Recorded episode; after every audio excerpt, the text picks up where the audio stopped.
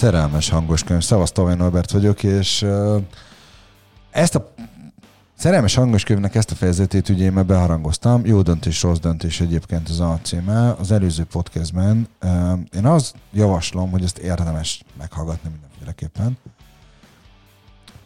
És a mai podcastben alapvetően egyetlen egy szerintem nagyon érdekes, mert nagyon izgalmas témája van. Ez pedig a következő. Um, két véglet van. Az egyik az pillanatok alatt hozza meg a döntéseit, a másik meg képes egy, nem tudom én, étteremben órákig ülni az étlap felett, és, és azon, azon hezitálni, hogy mit választani. És akkor ne, nem is a, az élet igazán nagy dolgaira gondoltam, csak arra, hogy aznap mi legyen a vacsi. És én emlékszem olyan, olyan helyzetekre, meg olyan szituációkra az én életemben, amikor ott ült velem szemben a, a lányzó, és tényleg az volt, hogy, hogy én, én um, nagyjából egy fél órával, vagy 40 perce korábban kiválasztottam, hogy én mit fogok aznap kajálni, mert kinyitottam, hm, oké, okay, ez pont jó, ezt fogom kérni, és egyébként marha jó döntés volt, ez mindig utólag kiderült, és ő meg ott hezitált, hezitált, és akkor választott valamit, amit igazából nem is tudja, hogy akarja, meg jó lesz, meg nem tudom, és utána mindig, hm?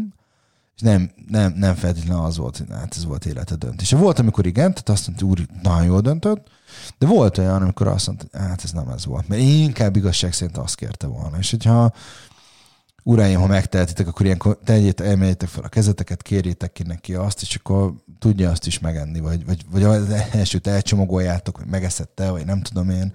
Mert, és elmondani a pincének, hogy egyébként tök jó a kaja, valószínűleg, bár lehet egyébként, hogy tényleg rossz, de az egész dolog arról van szó, hogy, hogy hoztatok egy új döntést. És pont ez a különbség, hogy, hogy ez két világ, és az egyikből nézve a másikat, én értetetlen, hogy de, de hogy, hogy tudni ilyen gyorsan dönteni, míg a másik meg így áll és néz, de figyelj, tök egyértelmű, döntsd már rá, és mi a francot gondolkozol ezen. És ez egy teljesen más nézőpont. És az igazság, hogy, hogy meg kell tudni érteni az egyiknek a másikat. Amikor az, hogy valaki ilyen gyorsan dönt, és folyamatosan hozza a döntéseit, akkor nem az, hogy ő meggondolatlan, hanem, hanem pontosan tudja azt, hogy, hogy ő mit akar elérni, és általában egyébként nem vagyunk ezzel olyan sokan, de hogy, hogy a döntést egyébként mindig megelőzi egy, egy, egy elemzés, egy hosszas, hosszas gondolkodás. Ez igaz egyébként egy étteremben is. Tehát, hogy amíg oda megy, addigra ő kitalálja, hogy mi az a két vagy három típusú kaja, amit aznap enni akar. Pont.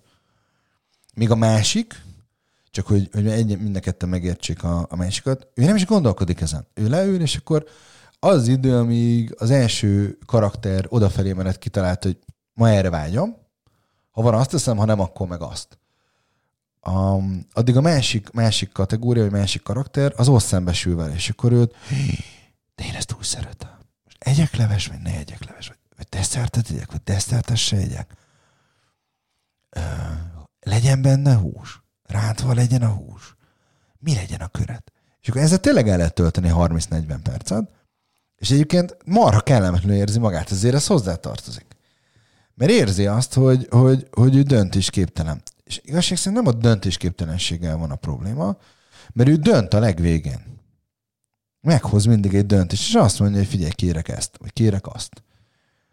Tehát mindig megszületik a döntés, csak ő, ő nem kezd el korábban elemezni. Míg a másik meg, meg tényleg benne van. Mert és nem az van, hogy az egyik egy ilyen nagyon tudatos, mindig tudja, hogy mit akar, a másik meg nem. Hanem egyszerűen csak másképp dolgozzák fel a bejövő információkat, és hozzák meg a döntéseket. És ez azért nagyon fontos, hogy megértsétek egymást. És van még egy nagyon-nagyon komoly különbség. Um, az első kategóriába tartozó, aki pillanatok alatt így meghozza a döntést, nála nincs jó meg rossz döntés, nála döntések vannak, és azt is pontosan tudja, hogyha kiderül arról, hogy amit ő meghozott döntést, az nem volt egy jó döntés, akkor nem csinál más, mint hoz egy másikat, és megváltoztatja egy pillanatról a másikra. És ez tök rendben van. Míg a másik karakter, aki, aki, aki nagyon hezitál, nagyon gondolkodik, úristen, most milyen döntés hozza meg, ott meg az, az van, hogy, hogy nála viszont van jó meg rossz döntés. És mert látta, hogy úristen, ez a döntés milyen nehezen született meg, és rá van görcsölve. Ezért ő nem, nem csinálja azt, amikor rájön, hogy úristen, megyek bele a szakadékba, á, de most á, változtatni kéne, de figyelj, az előző döntést is olyan nehezen hoztam meg. Most akkor mi legyen? És az a durva, meg az a brutális, hogy tudja, hogy változtatni kellene, de ilyenkor jön be a makacsiság faktor, hogy de egyrészt annyira nehéz változtatni, meg döntést meghozni, hogy nem merünk változtatni, meg döntést meghozni. Inkább nézzünk rá a másikra, és de figyelj, neked miért is bűntudatod? De figyelj, mert miért, miért, miért, miért változtatod meg? Olyan vagy, mint a szélkakas, és mindig megváltoztatod, és nem, hogy megy egy úton egyébként, és akkor rájön arra, hogy az, az út az rossz, akkor visszafordul. És azt lehet, hogy az igazi szélkakas, meg, meg az, aki, aki nagyon nehezen hoz döntéseket, mert, mert hagyja, hogy inkább, figyelj, nehezen hozok döntést, összességében egyébként ugyanannyi idő, mint a kettőknél, csak az elemzés másképp végzik, másképp dolgozzák föl, és inkább ráhagyja más, hogy döntsenek helyette. Na azt meg aztán mert, mert akkor ráadásul még csak felelősséget se kell vállalni. Persze hibáztatni legalább van kit. El tudom mondani, hogy hát ez nem az én döntésem volt, ez a te döntése volt, az ő döntése volt, a főnök döntése volt, a pasim döntése volt, a csajom döntése volt, az anyám döntése volt, a gyerekem döntése volt, az apám, blablabla, a tanárom, és tudod nyomni, tomni, más hárítani a felelősséget. De virágszállam, ez a te életed. Ki is felelős érte? Ja, hogy ő azt mondta, hogy hm, a kútba ugrani, ugranak, utána ugraná? Aha, jó nagy idióta vagy, ha igen a válaszod rá.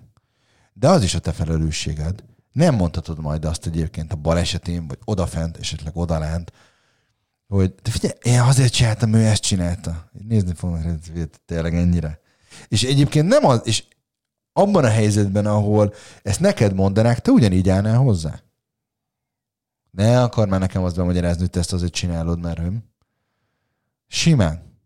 Um, és közben egyébként meg gondolkodás nélkül, amikor meg a saját életünkről van szó, meg belemegyünk, meg elfogadjuk, meg nem érdekel bennünket. Ebbe ez a kutya nehéz, jó? Tehát ez, erre kell odafigyelni. És tényleg meg kell tudni azt tanulni, hogy hozunk egy döntést, akkor a, amellett kitartunk egészen addig, amíg nem jövünk arra rá, hogy az holdpont vagy zsákutca. Nem tudod, hogy miről beszélek, figyelj, van erről több podcastem, a vlogomban beszélek már erről, blogbejegyzéseim vannak, tehát járj utána meg egyébként olvasd Eszát Godinnak a Hol pontosan ad fel című könyvét, ami szerintem az egyik legjobb könyv, ami valaha találkoztam. Legalábbis nekem az életemet megváltoztatta. Ebben biztos vagyok. Jó, szóval, hogy akkor, amikor elgondolkozol azon, hogy a másik miért tud könnyen döntéseket hozni, és miért nincs miatt a lelkismert furdalása, akkor azt gondold végig, hogy ő vajon, vajon melyik csoportba tartozik, és miért hoz meg döntéseket. Vagy azon gondolkozott, hogy figyelj, tehát, hogy hozta egy döntést, miért már megváltoztatni meg, mert ne legyen már ilyen lelki és furdalásod, akkor is gondold végig, hogy ő vajon miért, miért így működik. Uh, és hogyha meg változtatni akarsz a saját működésen, akkor meg miért változtatni? Tudod, hozd meg egy döntés. És egyébként meg told és csapasd a ritmust. Szevasz!